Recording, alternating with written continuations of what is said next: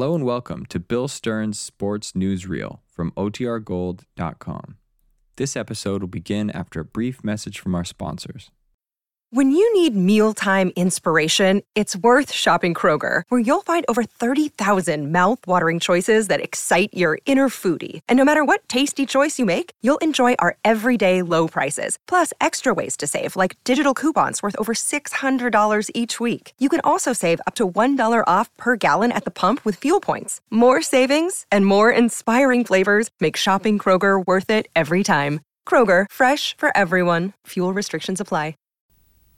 Good evening, ladies and gentlemen. This is Bill Stern with the Colgate Shave Cream Sports Newsreel. Bill Stern, the Colgate Shave Cream Man is on the air. Bill Stern, the Colgate Shave Cream Man with stories rare. Take his advice and you'll look keen. You'll get a shave that's smooth and clean. You'll be a Colgate brushless man. The 448th edition of the Colgate Shave Cream Sports Newsreel. Our guest tonight is the famous movie star Tony Martin. But before we present Tony Martin in person, here is Reel One. Men, take warning. The sensational money-saving offer on Colgate Shave Cream and the Eversharp Schick Injector Razor is almost sold out. Get this perfect shaving combination now before they're gone. Imagine. Only 89 cents buys these three great shaving aids. One, a genuine new model Eversharp Schick Injector Razor. Retail value alone, $1. Two, an injector with 10 blades. And three, a large size tube of Colgate shave cream, either Colgate brushless or Colgate lather. It's the greatest buy in years. Right. For only 89 cents, you get a brand new, latest style Eversharp Schick Injector Razor. The world's only razor that changes blades automatically. Its retail value alone is $1.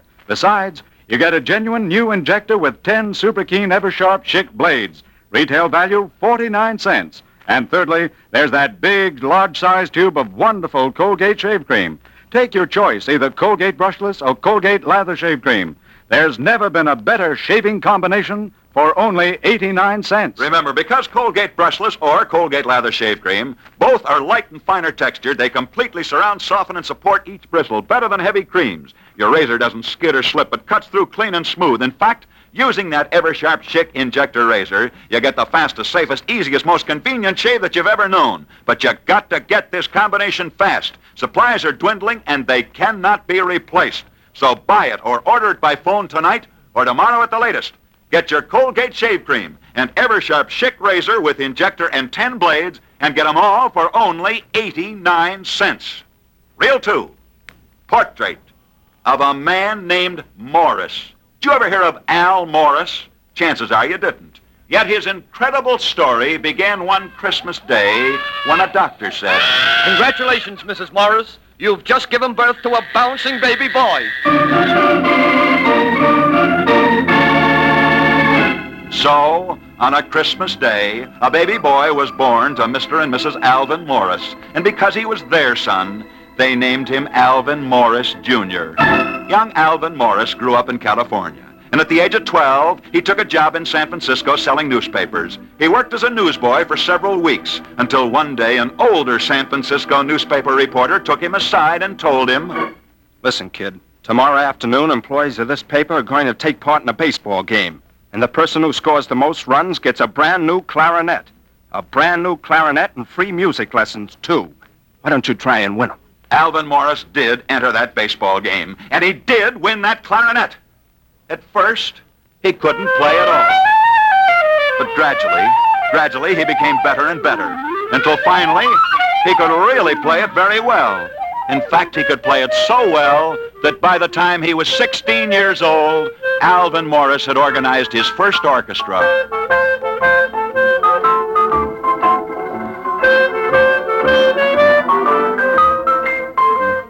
Day, one day when his orchestra was playing for a dance, a fresh young kid came up to the bandstand and said, Listen, Morris, I don't like what you're playing.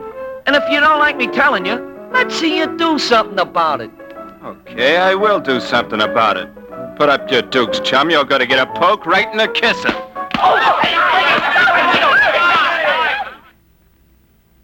That fist fight cost Alvin Morris his job. However, it wasn't until later that night that Alvin Morris found out who he'd been fighting. Hey, Al, you know who that guy was you were trading punches with tonight? No wonder he was good. His name is Barney Ross. Al Morris was so upset that anyone should dislike his dance music that he decided to become a concert musician. So, so he gave up his jazz orchestra and he began to study serious music. He took up the organ. He practiced daily on the organ until finally, at the end of two years, he was ready to give his first concert. He selected Aeolian Hall in New York. Aeolian Hall, famous for its fine music. And on the night of the concert, the house was packed. The lights went down, and Al Morris began to play.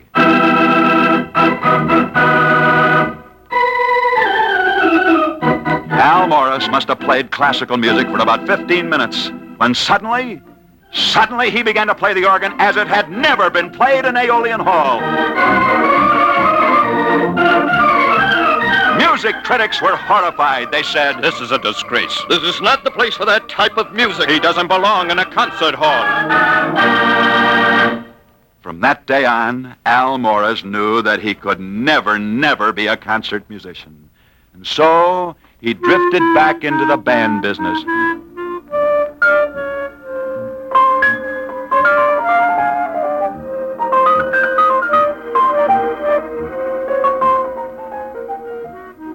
One night, when Al Morris and his band were playing in a Chicago nightclub, appearing on the same bill was a lovely young girl. A young girl who took Al Morris aside and told him, Listen, Al, I've heard you singing around your dressing room. Why don't you give up this band business and try singing? Boy, you've got a great singing voice. The girl who told that to Alvin Morris was the famous singer, Frances Langford. Alvin Morris did take Frances Langford's advice. He did give up the band business and he did become a singer. Soon he was out in Hollywood where you saw him in such pictures as Sally, Irene, and Mary, Ziegfeld Girl, Music in My Heart. And that's the story of Alvin Morris, a great star today. Yeah. Alvin Morris is a great star today. That is, he is under his stage name of Tony Martin. Now, in order that you may hear Tony Martin in person, we switch you from New York to Chicago, where the next voice you hear will be Tony Martin speaking from his dressing room backstage at the Oriental Theater. Good evening, everyone. This is Tony Martin speaking from backstage in Chicago at the Oriental Theater, where I'm appearing with my new picture, Casbah. In Casbah, I sing a little, which reminds me I might never have gotten started in music but for that baseball game played years ago when I was selling newspapers in San Francisco. Remember when Bill Stern started my story tonight? He said that when I was working on a San Francisco newspaper as a newsboy, one of the older San Francisco reporters advised me to get into a baseball game that was being run by the newspaper. A baseball game in which the person who scored the most runs would win a clarinet and free music lessons. Well, as Bill said, thanks to that newspaperman's advice, I did get into that baseball game and I did win that clarinet. But Bill didn't tell you who that newspaperman was who got me started. He was, believe it or not, Bob Ripley. This is Tony Martin backstage at the Oriental Theater in Chicago, returning you to Bill Stern in New York. Thanks so much. Good luck and good night, Tony Martin. And that finishes our profile of a baseball game that began a great musical career. Or should I say, that finishes the story of Tony Martin, who was born on a Christmas day and who might never have been a star but for Bob Ripley, who, believe it or not, was also born on another Christmas day. Reel 3. I'll be back with another incredibly strange sports story in just a moment. First, here is Arthur Gary. Tonight or tomorrow, get in on the terrific money-saving offer on Colgate Shave Cream and the Eversharp Schick Injector Razor. Remember, only 89 cents buys you one, a genuine Eversharp Schick Injector Razor, world's only razor with the automatic blade changer whose retail value alone is $1. Two, an injector with 10 super keen Eversharp Schick blades, retail value 49 cents. Three, a large size tube of light, finer textured Colgate shave cream, either Colgate brushless or Colgate lather. The limited supplies on this offer are selling out fast, so get yours now. Ask for the special combination package of Colgate shave cream and the Eversharp Schick Injector Razor with injector and 10 blades. Only 89 cents at any shaving supplies counter. And now, back to Bill Stern. Reel 4. Portrait of the Kentucky Derby. Tomorrow afternoon, the famous Kentucky Derby will be run. And yet, you know, I can never think of the Kentucky Derby without thinking of another horse race that was once run years ago also in Kentucky. But to tell the story, I must begin with the story of a man named Vincent Cerrone. Vincent Cerrone, who was one of the crookedest gamblers who ever lived. Back in 1869, Vincent Cerrone owned a racehorse named Blackspur. Blackspur was a good racehorse, but because Vincent Cerrone was such a crooked gambler, his horse was soon barred from all the tracks. That didn't stop Vincent Cerrone. He merely had his horse painted a different color, and he proceeded to enter him in the big race of the day. However, just before that big race was to be run, as the horses were parading to the post, it began to rain, and as the rain came pouring down, the paint began to run off the horse's back. At once, the judges discovered that the painted horse was Blackspur, owned by Vincent Cerrone. Immediately, they ordered policemen to go to his box and to arrest him. You Vincent Cerrone? I am. What can I do for you, gentlemen? I suppose you didn't know that your horse was painted. You're under arrest. Oh, no, I'm not. You gotta get me first. You won't dare shoot in this crowd because you might hit somebody else. You just try and arrest me. Stop. Hold that man. Stop or I'll shoot. Stop in the name of the law. All right, you asked for it.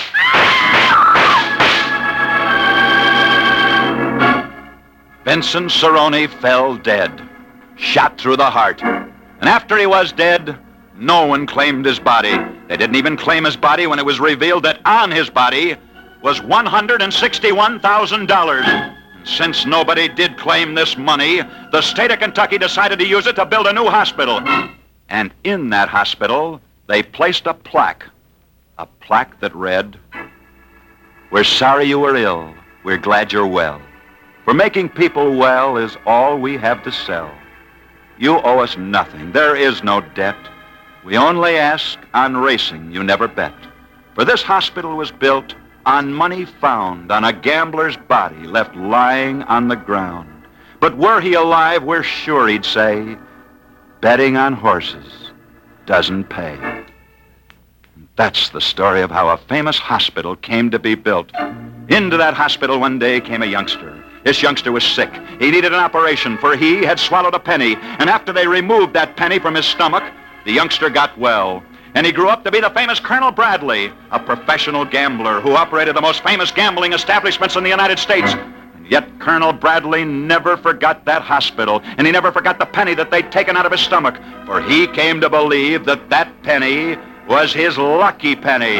And this penny did bring him fantastic luck. For once he had that penny mounted in the shoe of one of his racehorses, a horse named Broker's Tip. And that horse, Broker's Tip, that had never won a single race in its life, with that lucky penny in its shoe, went on to win the Kentucky Derby. Another time, Colonel Bradley flipped this lucky penny with Mr. E.T. Stotesbury of Philadelphia. And when he did flip it, he won one million dollars. After that, Colonel Bradley was convinced that that lucky penny was the luckiest penny in the whole world, and whoever had that lucky penny would also have good luck. And so one day, he sent his lucky penny to the President of the United States, Franklin Delano Roosevelt. The day that Colonel Bradley's lucky penny arrived on President Roosevelt's desk was the very day that President Roosevelt died. But that is still not quite the end of the story.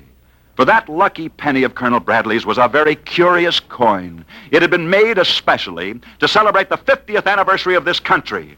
And that coin was dated July the 4th, 1826.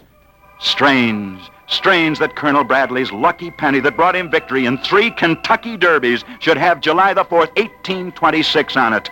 For that was the date of the birth of Stephen Foster, who wrote My Old Kentucky Home, which is played before each Kentucky Derby.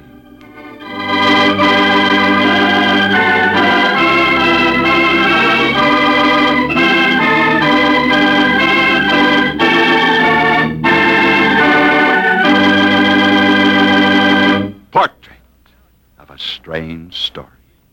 That's the 3 mark for tonight. Next Friday night, we'll be back same time, same stations, when our guest will be the lovely singing star, Miss Jane Froman. See you then. Until then, I'll be seeing you on the screen in the News of the Day newsreel at your favorite Loew's or Associated Theaters. Now, until next Friday night, very same time, Bill Stern wishing you all a good, good night. Bill Stern, the Colgate Shave Cream Man, is on his way. Bill Stern, the Colgate Shave Cream Man, had lots to say. He told you tales of sports heroes, the inside dope he really knows. So listen in next Friday night. C-O-L-G-A-T-E. Tony Martin appeared on this program tonight, courtesy of the Oriental Theater in Chicago, and he may be seen in his latest starring picture, Universal International's Casbah, opening in New York tomorrow. The Bill Stern Show tonight came from New York and Chicago. This is NBC, the national broadcasting company.